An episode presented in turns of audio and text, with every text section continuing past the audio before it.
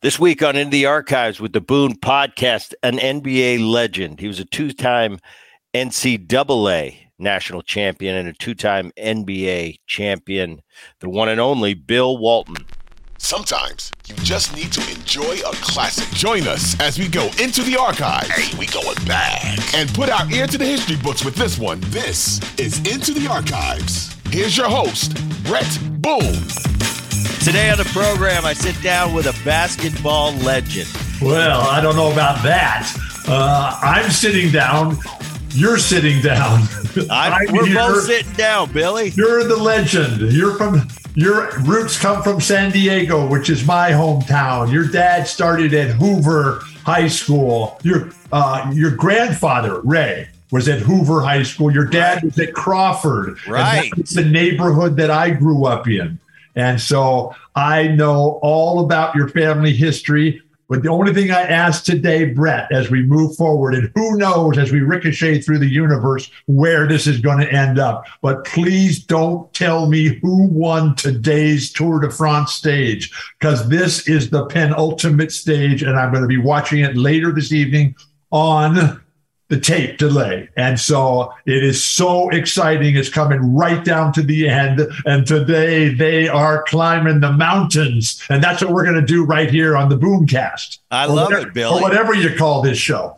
the Boone Podcast. I love okay. it. Um, biggest challenges for Bill Walton growing up. Now, Billy, I know you're close to seven feet tall. You're a big man. I got a lot of big buddies. A teammate of mine baseball not as big as basketball. Richie Sexson was a big teammate of mine, big hitter, six nine, and I used to walk around with him. He said, "Yeah, Bret, these are kind of things I got to deal with in life." What was the big pitcher's name that came out of Princeton? The big right-hander guy, more recently than you, Chris Young.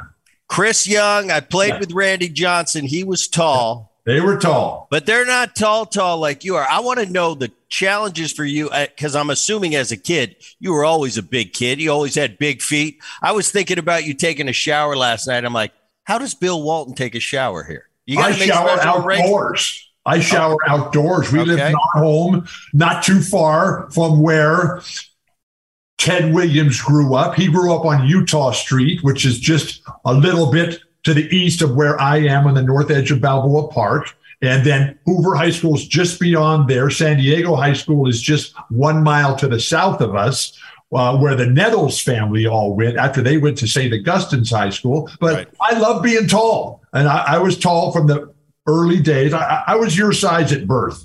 And so here I was when I uh, when I really started to grow was in high school. I was 13 and 14, and I uh, was playing against some really old guys at the gym at Helix High School where I went, which is even east of Crawford. I was super lucky in my life.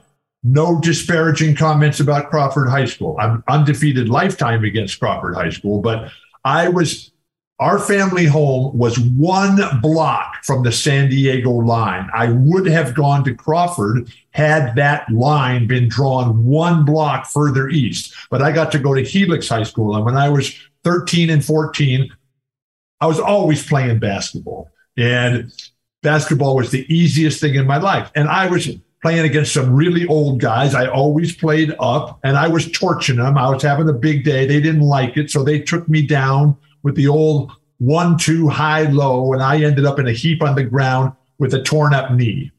And I had to have my first operation when I was 14 years old. I went into the operation at six one. I came out of the operation at six seven and a half three months later.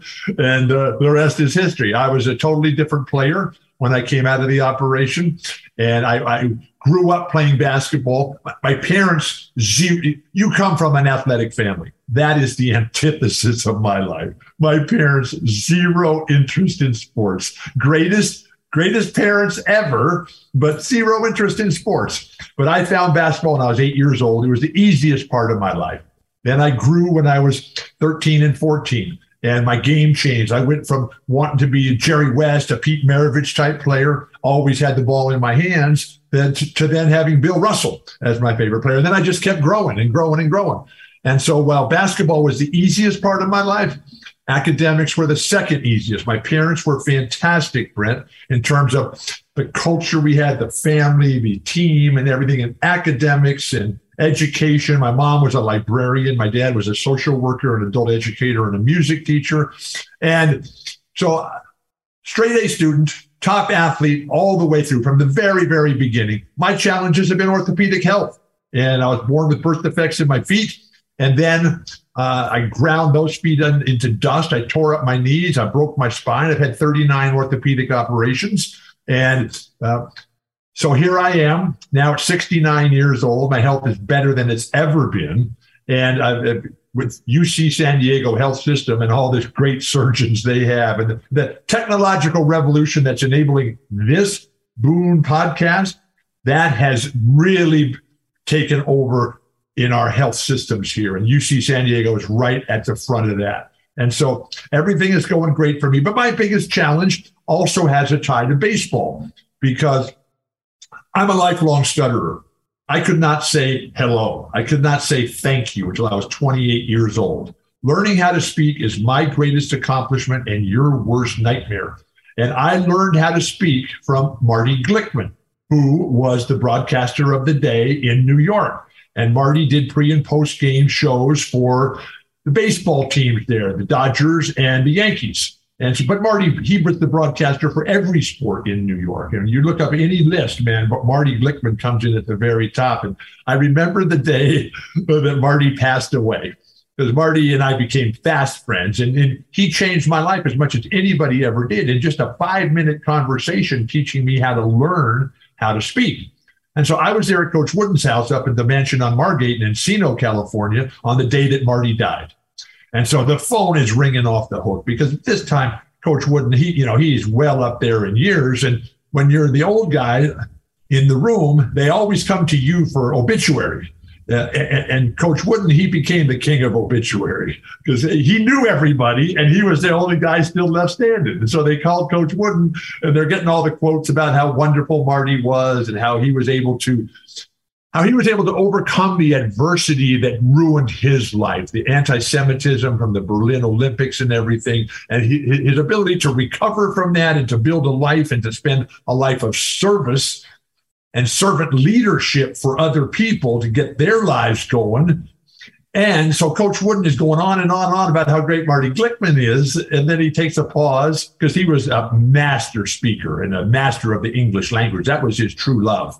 Coach Wooden was English. He started in engineering. He was on an engineering scholarship at Purdue in the 30s. And he was he was the first great player. He wanted to be an engineer, but the engineering program to maintain his scholarship, they needed him to be a student on campus during the summer. And Coach Wooden, who came from nothing, Coach Wooden grew up on a farm without electricity, without plumbing, without running water. Coach Wooden, he needed a job. He needed a job in the summer to pay for things that were not covered by his scholarship. There were not NIL deals in those days. And so when Coach Wooden is, is raving on and on about Marty, he comes to a pause and there's dead air for a moment. And, and, and we're like, okay, what's he going to say now? And then Coach Wooden, he leans into the interviewer and he says, but I'm really mad at Marty Glickman and the reporters writing it all down. Wouldn't I rate at Glickman on death? And so, well, how could you possibly be mad at Marty Glickman? And Coach Wooden said, Marty Glickman taught Bill Walton how to speak, but he didn't teach him how to stop. And then Coach Wooden hung up on him, and that was that was the end of the interview.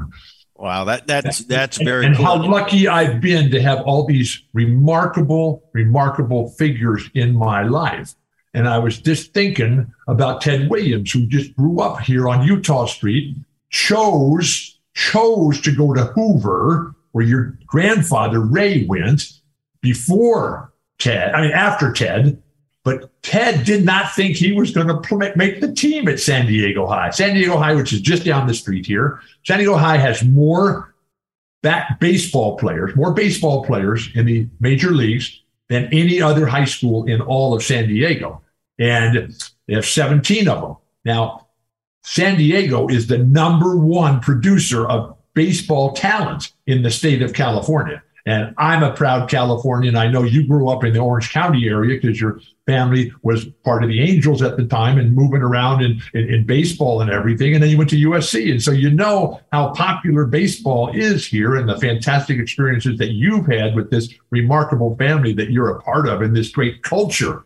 And I was thinking about Ted Williams. This Ted Williams story, very much like mine, although Ted's parents were not that involved with his life because they were busy and the dad was off and on and mom was working like crazy all the time. But Ted, he lived just a couple of blocks from the park, North Park Playground, which is just right over here to my left. And I go by it all the time on my bike. And that's where Ted spent his formative years. And the director of the North Park playground was this figure, this father figure to all these guys and boys uh, who, who were just trying to create dreams for themselves. And that when the, that dream for Ted Williams, man, that became everybody else's nightmare because I loved, I loved the uh, the David Halberstam books about baseball that he would write. The Summer of 49, October 64, and then the teammates books. And I had a great, great privilege. But uh, of knowing David Halberstam as a friend in a professional relationship at the beginning that developed into a friendship for until the day he died. I was supposed to see him on the day he died. But he, anyway, I grew up in the parks too.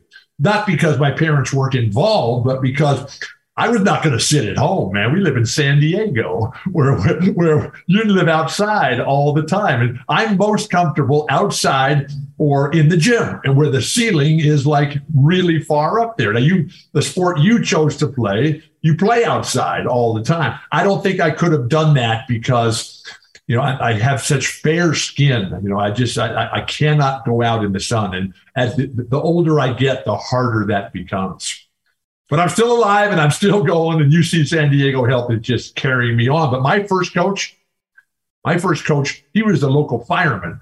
And he had three children at the same school we all went to, which was three blocks from Crawford High School, where your dad went, and which was a mile and a half from Hoover High School, where your grandfather went, where I at Hoover High girls gym. I won my first basketball championship in the fifth grade. We torched all the sixth grade teams and we won the championship.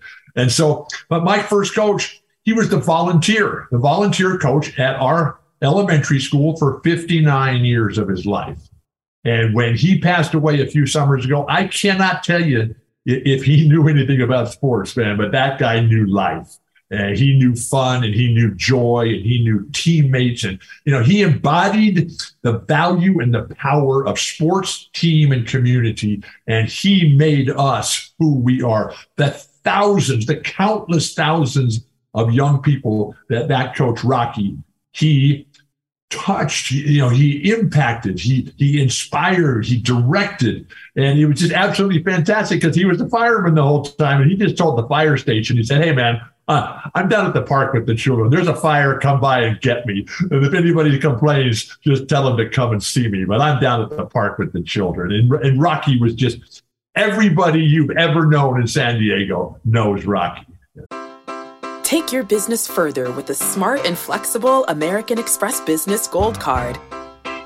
You can earn four times points on your top two eligible spending categories every month, like transit, U.S. restaurants, and gas stations. That's the powerful backing of American Express.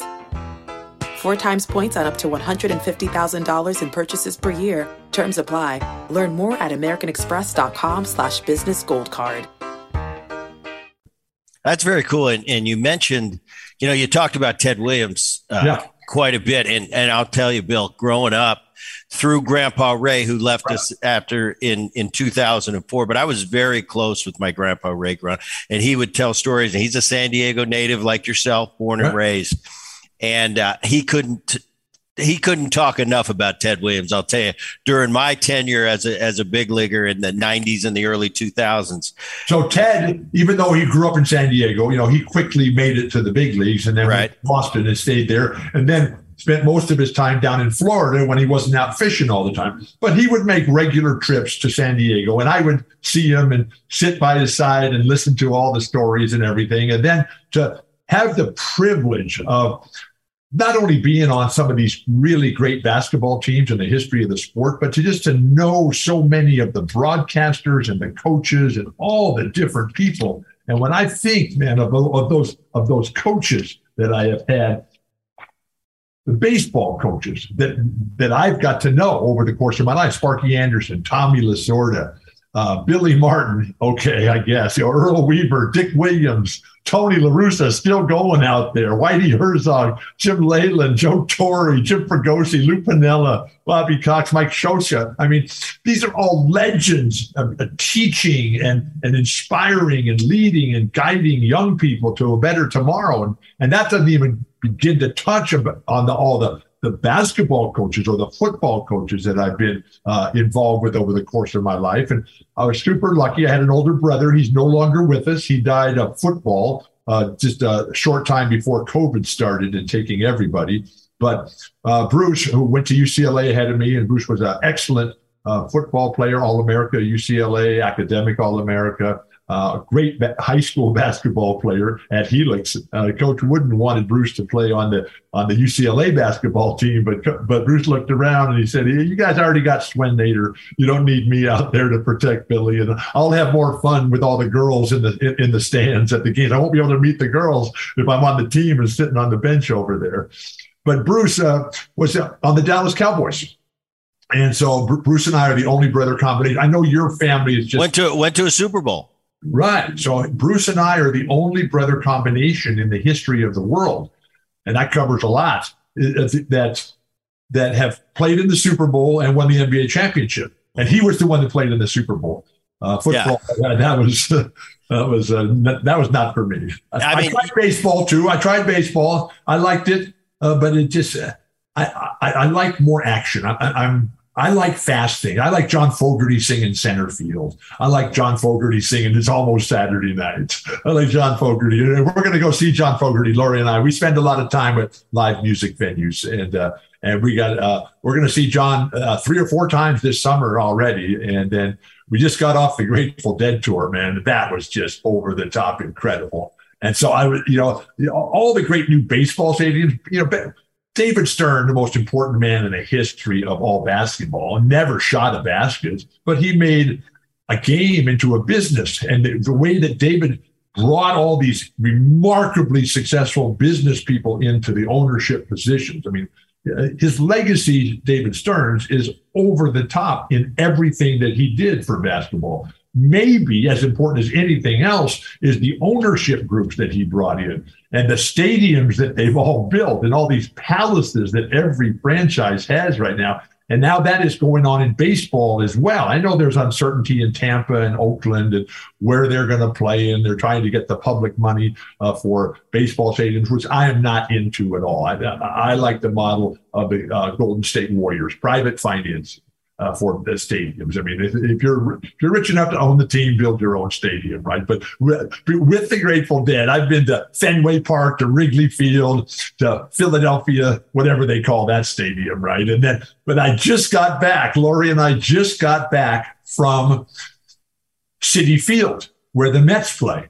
Because the Dead tour just ended. Now they call themselves Dead and Co. right now, but I just refer to them as the Grateful Dead for people who may not know who Dead and Co. is everybody knows who the Grateful Dead are. Anyway, so we were at Citi Field for the final two shows. They played 19 shows on the tour, and uh, and Lori and I got to go to seven of them. The first the first one at Dodger Stadium over the top, incredible. The Dodgers took such great care of us, man, incredible. And then up to Shoreline for two, up to Boulder for two, the launching pad to the universe, and, and we're there. Just it's just an over the top show, and the crowd, fifty thousand fans, just going nuts, right? Looking looking for what's next in life. And I turned to Lori and said, "Hey, man, we got to go to more of these." And so we went to the final two at Citi Field, and on the final night, and, and the people at Citi Field, what a beautiful stadium! Got to take the subway there, and it was just great. And they were all so nice and friendly and accommodating. The shows were spectacular. And on the final night, 70,000 fans just going crazy. And the Grateful Dead just driving it as only they can. A huge stadium show. And John Mayer, John Mayer that night, he became Michael Jordan. It was it wow. was so spectacular. I was there anybody else who was there will never forget that show because that guy he he stood as tall as anyone's ever stood. Very cool. Yeah. And and you you mentioned your brother Bruce and, and right. you had some other siblings. I have some I have two questions for you sure. about, about your childhood. And I thought it was fascinating when I was doing my doing my due diligence on Bill Walton. And that was you had a family band where you right. played the trombone. No, no, no. Bruce, that, Bruce played the trombone. Did you play? I played the baritone, the French horn, the trumpet. I I could play all of the horn instruments, and and so could Bruce. But he he uh, this is all under my father's. He was uh, a music teacher. Your father, right, right? He was a social worker in the daytime, uh, downtown San Diego, and then in the evening he was he was an adult educator at San Diego High, San Diego City College, and also at Roosevelt Junior High, which is now called Roosevelt Middle School, which is just two blocks from our house where we live. And so it all rolls into one. And so my dad, who loved music, he he just, he couldn't believe that he had to spend all his time going to these, uh, you know, irrelevant, meaningless, waste of time sporting events to watch his children play. But he did it because he was such a great dad. And but he, just loved playing music and he loved singing and he he could he could carry the band, he could lead the band, he could play any instrument, just pick it up and start playing. He was masterful on the piano. He could sight read, he could play by ear, he could sing, he did it all. And so my sister played the flute. Uh, she went on to to uh, be an athlete at Cal. And then uh, my younger brother, he played the saxophone and the reed instruments, the clarinet, and so forth. And, and then my older brother Bruce and I, we shared the horns. We passed the horns all the way around. And then on the weekends, my dad would he would be the music teacher when he wasn't driving us to the games. But he, you know, he he went to the games a lot. But uh, I like to get there early, so I'd be on my bike. I'd be on my bike and get going. You asked me at the beginning of this, I think it was today you asked me about the difficulty of showers. Mm-hmm. We have outdoor showers here in our house in San Diego. Wow. We've been in our house for 43 years. I've never taken a shower indoors. And you know, the weather here is is very, very nice. Climate change is devastating San Diego and all of California. Really, the whole planet is just hot, humid, muggy, and but it never rains anymore. And water is a huge, huge. I, I know you're in Seattle today. It's still raining there, right? Seattle is beautiful. I just left San Diego on Monday. You know the weather's been great there uh, recently. I came up to Seattle. It's like I never I never left, and they said uh, they thought I brought it with me because they they've had that. You know, usually it gets nice uh, starting about July fourth, and they said right. this year I it was about Oregon. July seventh. But right now, today, eighty two, not a cloud in the sky, beautiful. Went I went across the uh, across the bridge to Lake Washington. And oh. as you know, by being up here, there's there's not a prettier place in the country on a, on a, nice day. But then you got to do deal with those winters. Will you please tell my good friend Timothy Egan hello, and also Daniel James Brown, two Seattle residents, man, who just have changed my life with their books. Absolutely fantastic. Daniel James Brown, The Boys in the Boat, under an indifferent sky facing the mountain. Timothy Egan, an endless. Start with the, the good rain and go to the pilgrimage book and everything in between. So it's just so fun. I'm the lucky, you know, to have my mom be a librarian. I mean, that that changed my life as much as anything because because she was in charge of everything. My dad had no interest in money. My dad had no interest in business. He just liked helping people. My dad was a top student at Cal himself, and he but then he he ended up fighting on the ground in uh, Europe in World War II, France and Germany, and he came home uh, and he came home and he just never said a word about it, but spent the rest of his life trying to convince people to get along and quit the nonsense and live by the mantra. It's okay to disagree, just don't be disagreeable. When everybody thinks alike, nobody thinks and just the greatest parents ever but my mom we didn't have a tv growing up and so and when we we, you know, we couldn't afford one in the early days it was a choice between food or tv and we chose food and so uh, but then when we finally got enough money and things started to you know grow and things were getting better for everybody in the 60s my mom said we have enough buy a TV. Yeah, we're going to be cool. How lucky are we? We're going to be like everybody else with a TV. And then she said, but I've been doing lots of research at the library and I've concluded that there's nothing on television worth watching. So we're not going to get one. but That's this right. was this was before ESPN. This was before the, uh, the sports came on the TV. Really interesting, though. You know, your your parents, you know, the yeah. music teacher and the librarian, and you said, especially your dad, wasn't really into the sports, but being a good father, he, he supported it. And he trucked you around because he had two two pretty big athletes sitting there right at Helix, going on to the to the highest level. Um, tell me about the San Diego Rockets. There's some story right, about right, the San Diego Rockets, a key, and Bill Walton in high school. Right. So in 1967, I'm 14 years old, and I turned my calendar year uh, turns over at the in November. So in the in the spring and summer of 1967, I'm 14. Uh, it's, it's the summer of love in California. I'm very close to going to my first Grateful Dead concert. I had been, a, I had grown to love sports because of my first coach, Rocky, and all the parks at Colina del Sol, a block and a half from Crawford High School, where your dad went to, you know, your grandfather. No, no. Gramps was at Hoover. Right. Gramps, okay. Gramps and uh, oh. and Ted Williams were at Hoover. Yeah. Dad, Dad was at Crawford where he met my mom and, and they've been together ever since. St. Augustine and San Diego High. Yeah, Nettles was in my dad's wedding. I believe he was my dad's best man. Nice. What and I, and I heard, do you know Tim Foley? Are you buddies with Tim Foley? I am buddies with Tim Foley. Yep. Fantastic. Dad and Tim Foley, very, very close. All right, go ahead. Go ahead. So, continue. 14, I'm 14, 1967, and the San Diego Rockets become an expansion team in the ever expanding NBA. Now, in 1962, 1962, I found Chick Hearn, greatest broadcaster ever, on the AM radio, the transistor radio that we would all always carry around in our pockets and take to bed with us every night. Vin Scully in the summertime, Chick Hearn all winter long. And so in 1962, though, after I found Chick, the then Los Angeles Chargers of the AFL moved Baron Van Baron Hilton down to San Diego. They didn't want to compete against the Rams. And so they come to San Diego and they choose as their practice facility, their their NF, their AFL practice facility, they choose Sunset Park, which is a public park a half a mile from our family home, right on the on, on the banks on the hills around Lake Murray, where we all grew up. And and so every day I'd ride my bike up there, ride my skateboard, and just cling on the fence, hang on the fence. I'm nine years old, right? And I'm uh, and I'm watching all these guys who all went on to become Hall of Famers. And, you know, that early Charger team was just phenomenal. With Sid Gilman is the coach, and all these legendary players, Lance Alworth and Ron Mix and Ernie Ladd and Earl Faison and Keith Lincoln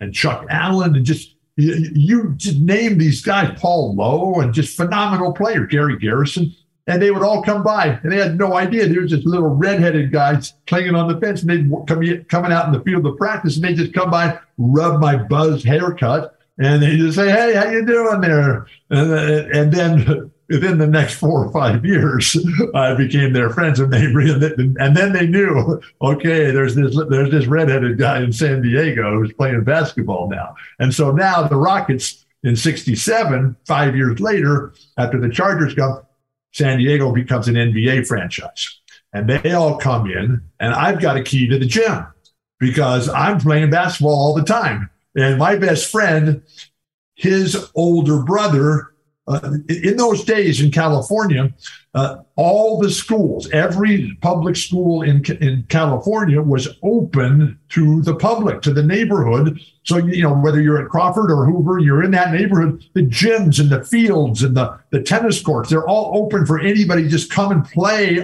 anytime you want, as long as school's not in session. And so they would hire these college kids, these college students to be the park supervisor.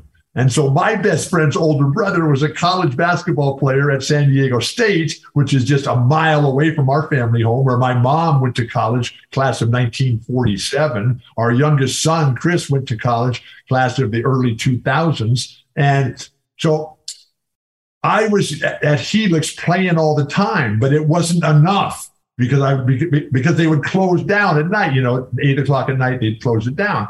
But I wanted to keep playing, so I finagle the key to the gym. And so when the Rockets showed up, they always basketball players are always looking for a gym.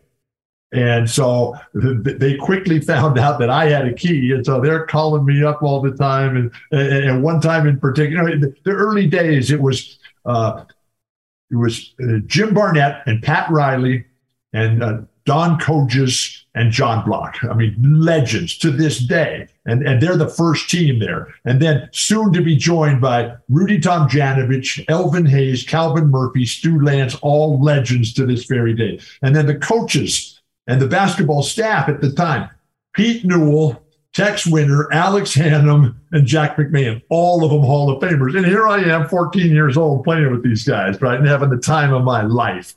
And so one day I'm lying on the, it's a hot summer day, lying on the family living room floor, just waiting for what's going to be next, waiting for John Fogerty to come out with a new song. And all of a sudden the phone rings and my mom is sitting in the chair knitting reading listening to music. And and she picks up the phone and there's this really deep voice on the other end. And he goes is billy there? And my mom says who's this and the guy goes it's just tell billy it's big e on the phone and i want him to open up the gym and my mom cups her hand over the phone looks down at me on the phone Billy, who is this man? He's so old. He sounds so old. His name is Biggie. What, what are you doing? Is everything okay? Billy said, Mom, give me the phone. That's Elvin Hayes. That's Biggie Elvin Hayes. And so I took the phone from her and got on and we scheduled the next time we are all going to go play. Uh, to this day, I mean, Elvin Hayes just incredible, incredible. I don't, I, I don't know too many people that have that story. You're, you're a high school kid, like you said. You're 14. You got the big boys calling you because you got the key to the gym. Right. Well, that, that's I, not a story I, everybody has. I, I also became the only high school player to ever make the U.S. national team, which is a, a, a longer story than we have uh, time for on this program because that's uh, uh, that's a, an all-encompassing story that changed my life. Most of the stories in my life uh, have had just incredible impact. Most of them incredibly positive. and this this particular instance, when I made the U.S. national team as a high school player in 1970 at the height of the Vietnam War, and I was 17. The next youngest guy on the team was 24. They were all in the military. They were all subject to the draft. And it was at the same time, Bret, it was the best and the worst time of my life up to that point, because that was the first and really only time in my life that I had a jerk for a coach. And this guy, I mean, my coaches have all been like John Wooden and Chick Hearn and Lenny Wilkens and Jack Ramsay and Casey Jones and Gene Shue and Paul Silas and Don Chaney and Red Auerbach and Denny All these Hall of Famers are my coaches, right? Super positive, super upbeat. Like, we get to play ball today. Let's go. What can I do to help you? And this this guy was just awful. I mean, he was he, he was the he was the worst of humanity. Although that bar has been lowered recently, as that bar is the worst of humanity. Oh my god!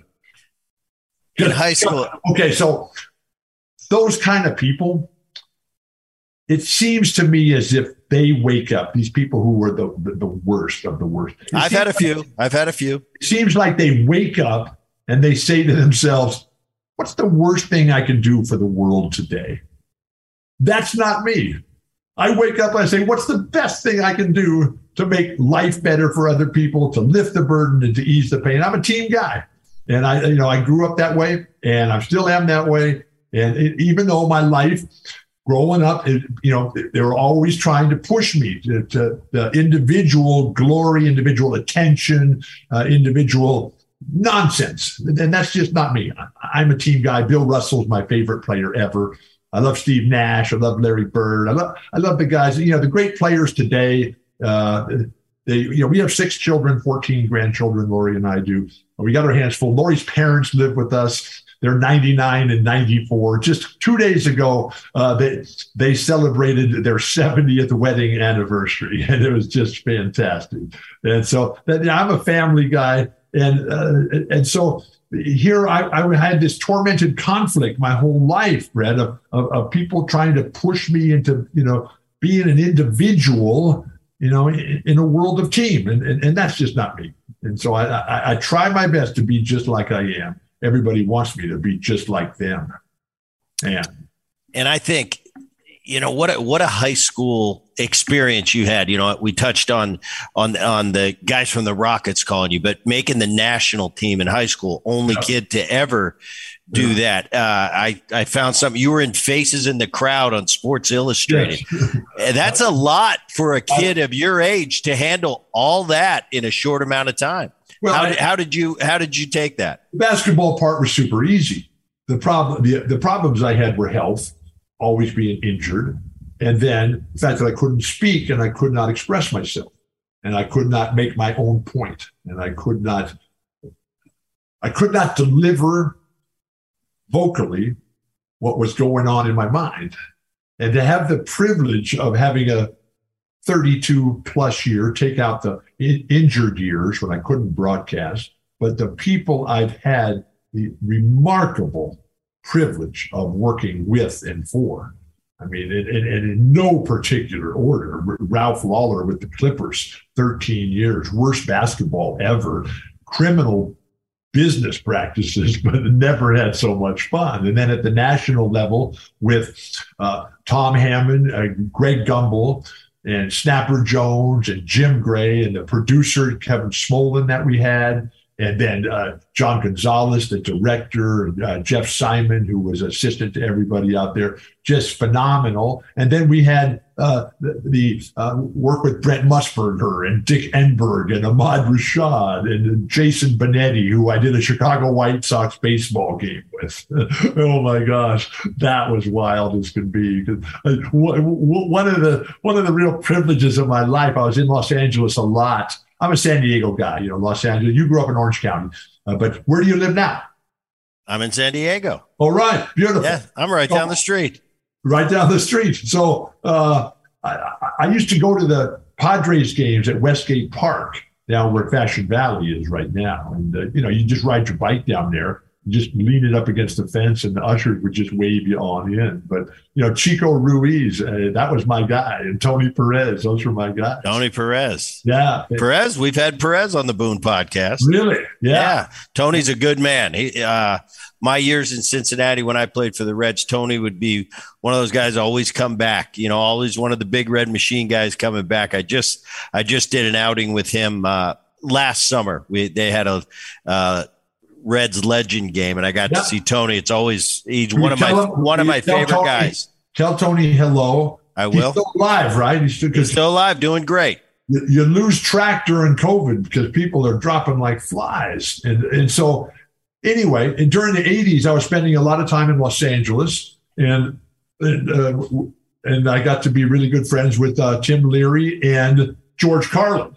And George was he was putting on the shows all the time, uh, all around, uh, you know, the central part of Los Angeles, not downtown the way it is now, but more in Hollywood and Sunset Strip and that that part of Los Angeles here. But just uh, he was just so fun. George Carlin was all the time, and, and, and the way he saw the world, it was just brilliant. And, and you know his descriptions about the diamonds and the parks and the, the pastoral settings of baseball games. Nobody's really ever described basketball that way, you know. And the manager's wearing the same uniform as the players do. Who's up?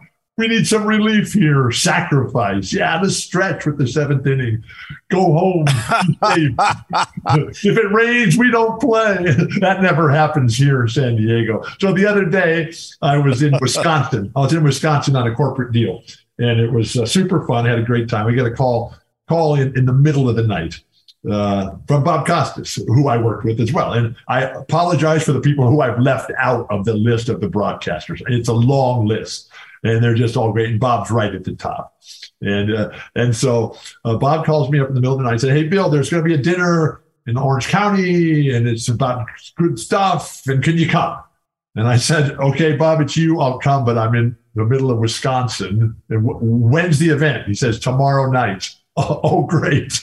And so I spend a long time on the phone, changing my travel and get up in the middle of the morning, and you know, middle of the morning that means like 3 a.m. and and get to get to what, what airport was like uh, Milwaukee through Denver to San Diego. I had a meeting with ESPN when I got off the plane here in San Diego. Then I got in the car and drove up. It was going to be in Newport Beach, and so. And I get there, and there's like a thousand people at this dinner, and they're honoring Bob Costas. I have no idea what's happening. And he's got Roy Firestone there. He's got Rod Carew there, and Freddie Lynn, and Jim Palmer, and all my buddies, and Doug DeCinces, and uh, uh, Janet Evans, uh, the swimmer, and, and they're going to honor Bob and raise money uh, for youth sports. All the stuff that we grew up in that have made us who we are, right? So it's fantastic.